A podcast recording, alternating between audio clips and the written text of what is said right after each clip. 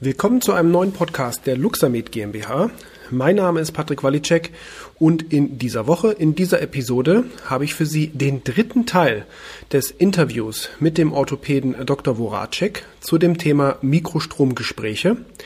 Wie auch in den beiden vorangegangenen Episoden bzw. Teilen erklärt Dr. Voracek aus seiner Sicht als Arzt und Orthopäde die Vorgehensweise und die Wirkung der Mikrostromtherapie und beschreibt dies sehr eindrucksvoll mit Beispielen aus seiner Praxis, wie er sie seit nahezu oder auch über schon 20 Jahre mit der Mikrostromtherapie erlebt hat und wie sich auch die Mikrostromtherapie für ihn in den letzten 20 Jahren weiterentwickelt hat und was natürlich auch die Zukunftsperspektiven dieser Therapieform im Bereich der Schmerztherapie sind.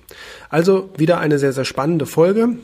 Wenn Sie die Episode oder unseren Podcast erst jetzt eingeschaltet haben, dann schauen Sie mal ein wenig im Stream zurück. Dort finden Sie noch andere Interviews mit anderen Interviewpartnern, aber natürlich auch Teil 1 und Teil 2 unserer Podcast-Folge Mikrostromgespräche mit dem Arzt Dr. Voracek.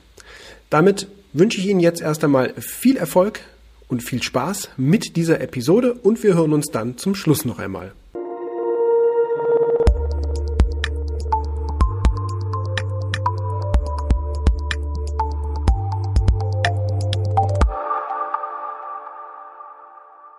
Bei der Hüfte gehe ich von vorne, von der Leiste nach hinten, wenn ich direkt in das Gelenk an die Kapsel gehen will.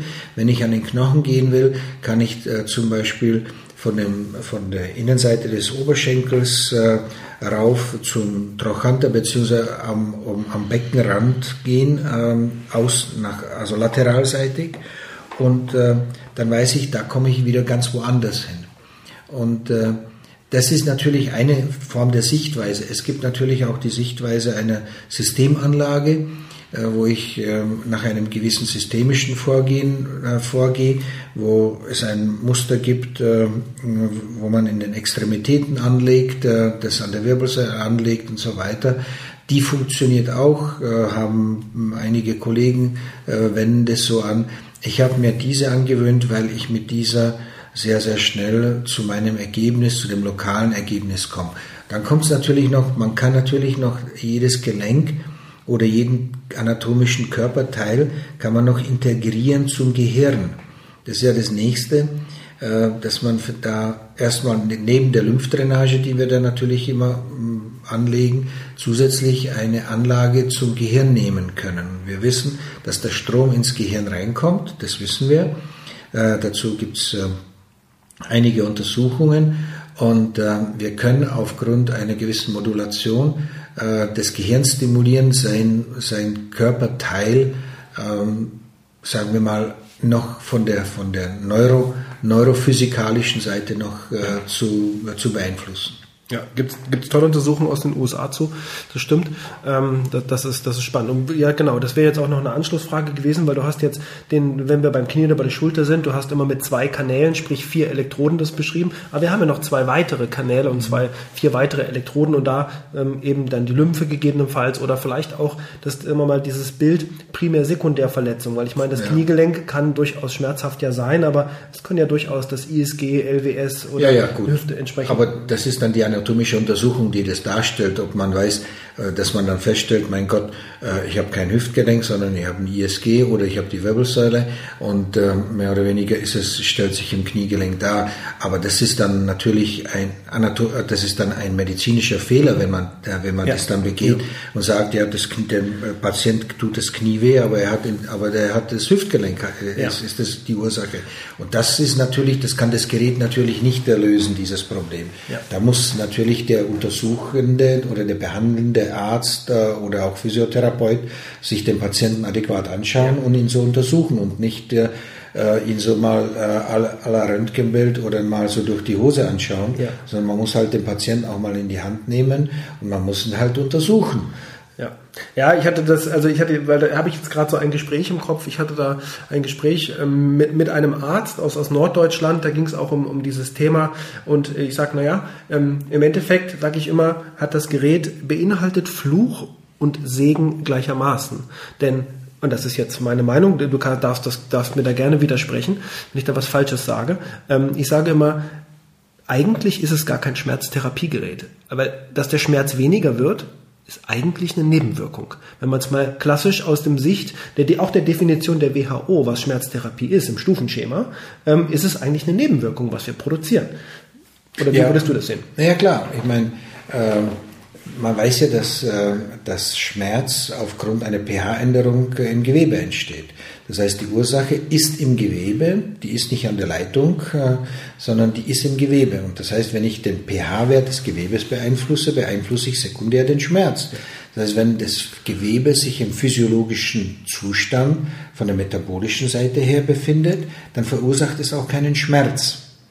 Und das ist ganz einfach, diese Studien, die wurden ja auch in Heidelberg gemacht, wo man nachweisen konnte, dass wie weit der pH-Wert im Endeffekt die Schmerzempfindung auslöst.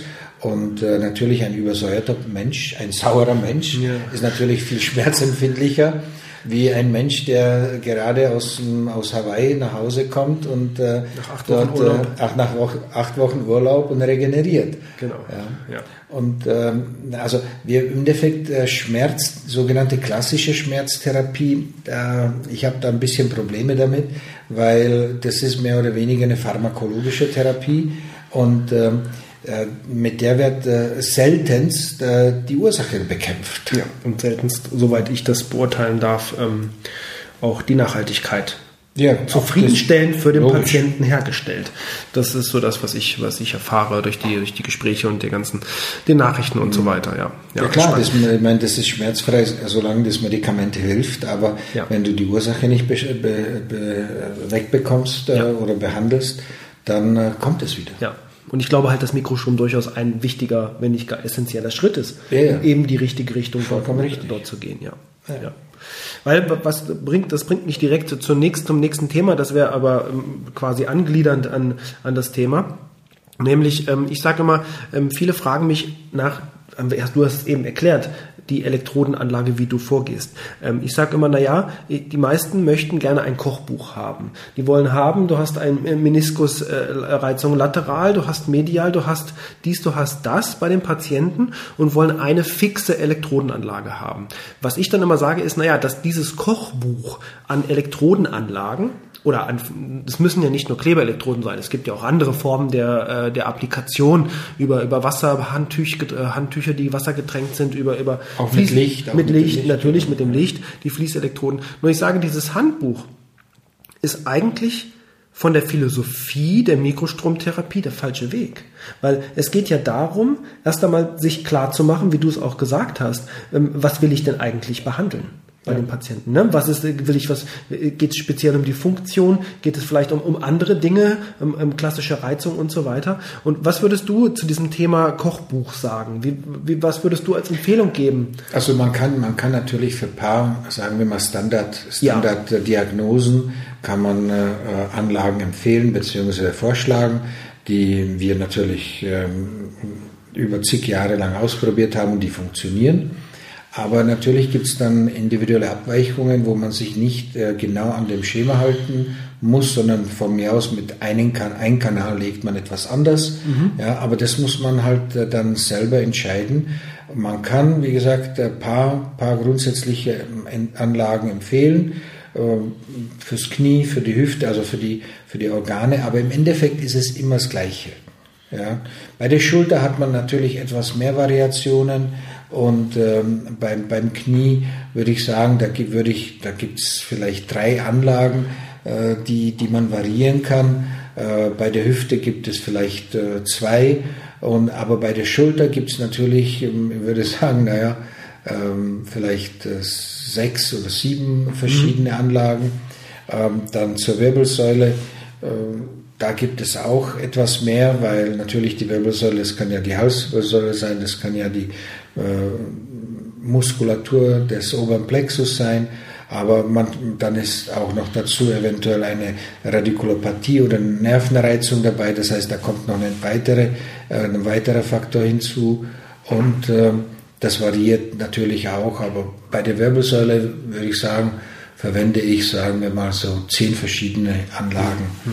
Ja, also, aber die hängen immer wieder etwas von der Spezifität des Problems ab. Auch von der Individualität des Patienten, vom Umstand, ja, genau. Ja, man hat der eine noch zusätzlich geschwollene Beine oder wie auch immer. Also, ja. Wenn das, da gibt's, insofern muss man da schon ein bisschen selber dynamisch denken können und einfach auch das begreifen, was man da behandeln will, weil das Gerät macht, im Endeffekt, das Gerät kann ja nichts anderes machen, als ein gewisses Messverfahren durchlaufen, das Programm, was man dort einstellt, akzeptieren und aufgrund dieses Programms und der Messung gewisse Behandlungs, sagen wir mal, Modelle ablaufen, aber wenn natürlich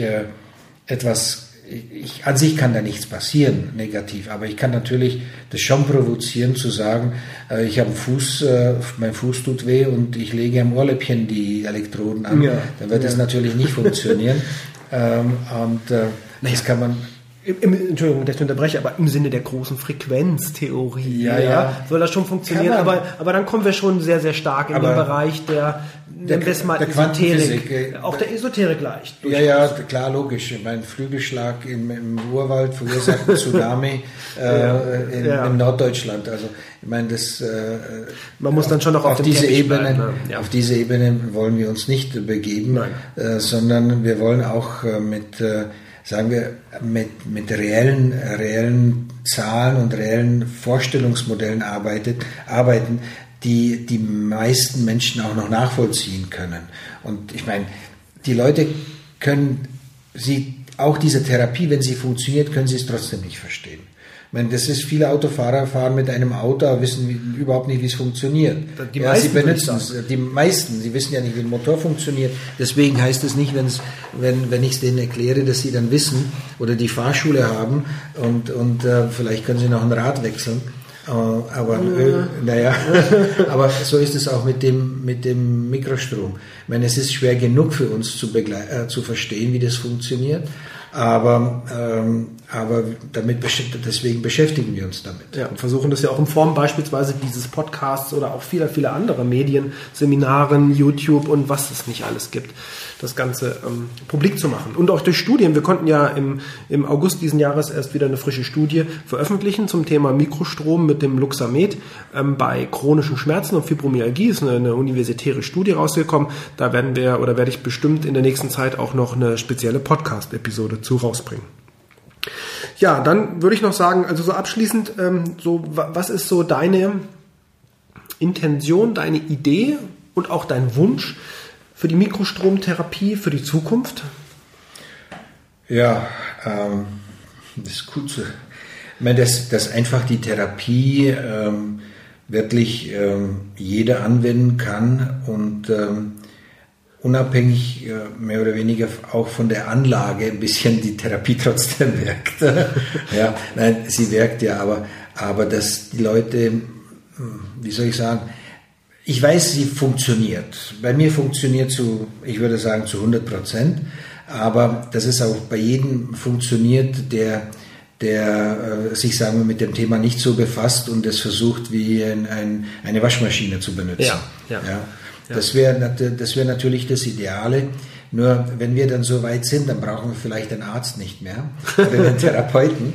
Wenn wir 4 Elektroden an Menschen anschließen und dann das Ganze alleine durchläuft, ja, dann das wäre natürlich diese vollautomatisierten, das autonome Fahren in der Medizin.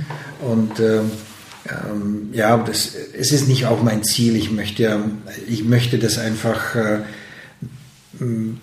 diese Behandlung als ein Standard des Zugangs zu einem therapeutischen Weg akzeptiert wird, genauso wie eventuell eine Spritze, genauso wie auch diagnostischer Seite her, auch wie ein Röntgenbild, dass man einfach jeder seine Denkweise noch erweitert. Das heißt, einen zusätzlichen Sichtpunkt für ein Problem verwendet und dadurch jeder Patient bzw. man eine bessere Therapie, schnellere Therapie bei dem bei den Patienten oder schnellere Heilung bei den Patienten erreichen kann.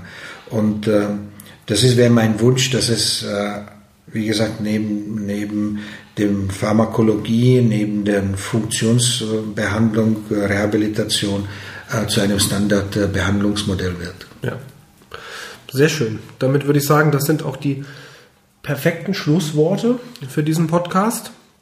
Wir werden sicherlich in der Zukunft gemeinsam noch einige weitere Episoden zu den allen möglichen Themen durchführen. Dann möchte ich mich aber ganz herzlich für die Zeit und für das Gespräch bedanken. Ich glaube, das war sehr gehaltvoll und auch inhaltlich wichtig, gerade auch für die Anwender der Therapie, vielleicht auch für den einen oder anderen Patienten, der sich diesen Podcast anhört, vielleicht auch so ein bisschen was so backstage mal mitzubekommen von den Denkweisen, die da auch dahinter sozusagen ablaufen. Und damit bedanke ich mich ganz herzlich bei dir. Ja, sehr gerne. Ich hoffe, die Zuhörer können etwas damit anfangen und vielleicht werden sie in Zukunft auch entweder als Patienten nach dieser Therapie mal fragen und ihre Therapeuten ein bisschen unter Druck setzen, auch in dieser Weise zu denken. Ja, super. Dann, wie gesagt, vielen Dank. Gern geschehen und vielen Dank, dass wir uns so schön unterhalten konnten. Endlich mal. Und dann bis zum nächsten Mal. Bis zum nächsten Mal. Wiederhören. Das war nun auch die dritte Episode bzw. der dritte Teil der Episodenfolge Mikrostromgespräche im Interview der Arzt und Orthopäde Dr. Voracek mit seiner über 20-jährigen Erfahrung im Bereich der frequenzspezifischen Mikrostromtherapie bei speziell orthopädischen Krankheitsbildern. Ich hoffe, diese Serie hat Ihnen gefallen, auch speziell dieser letzte Teil hat Ihnen gefallen.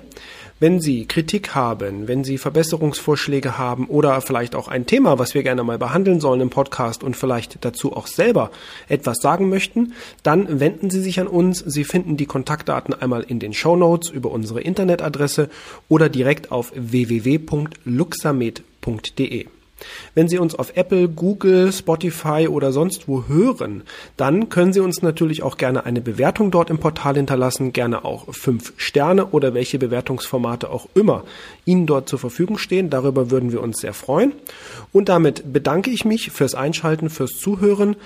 Noch ein kleiner Tipp, in der nächsten Woche kommt eine Episode speziell zum Thema frequenzspezifischer Mikrostrom mit einem kleinen Abriss der frequenzspezifischen Mikrostromtherapie, wie sie in den USA eingesetzt wird und wie sie auch bei uns bereits beziehungsweise in Deutschland schon eine ganze Zeit lang eingesetzt wird, um was eigentlich frequenzspezifisch heißt, bedeutet und wie man es einsetzen kann.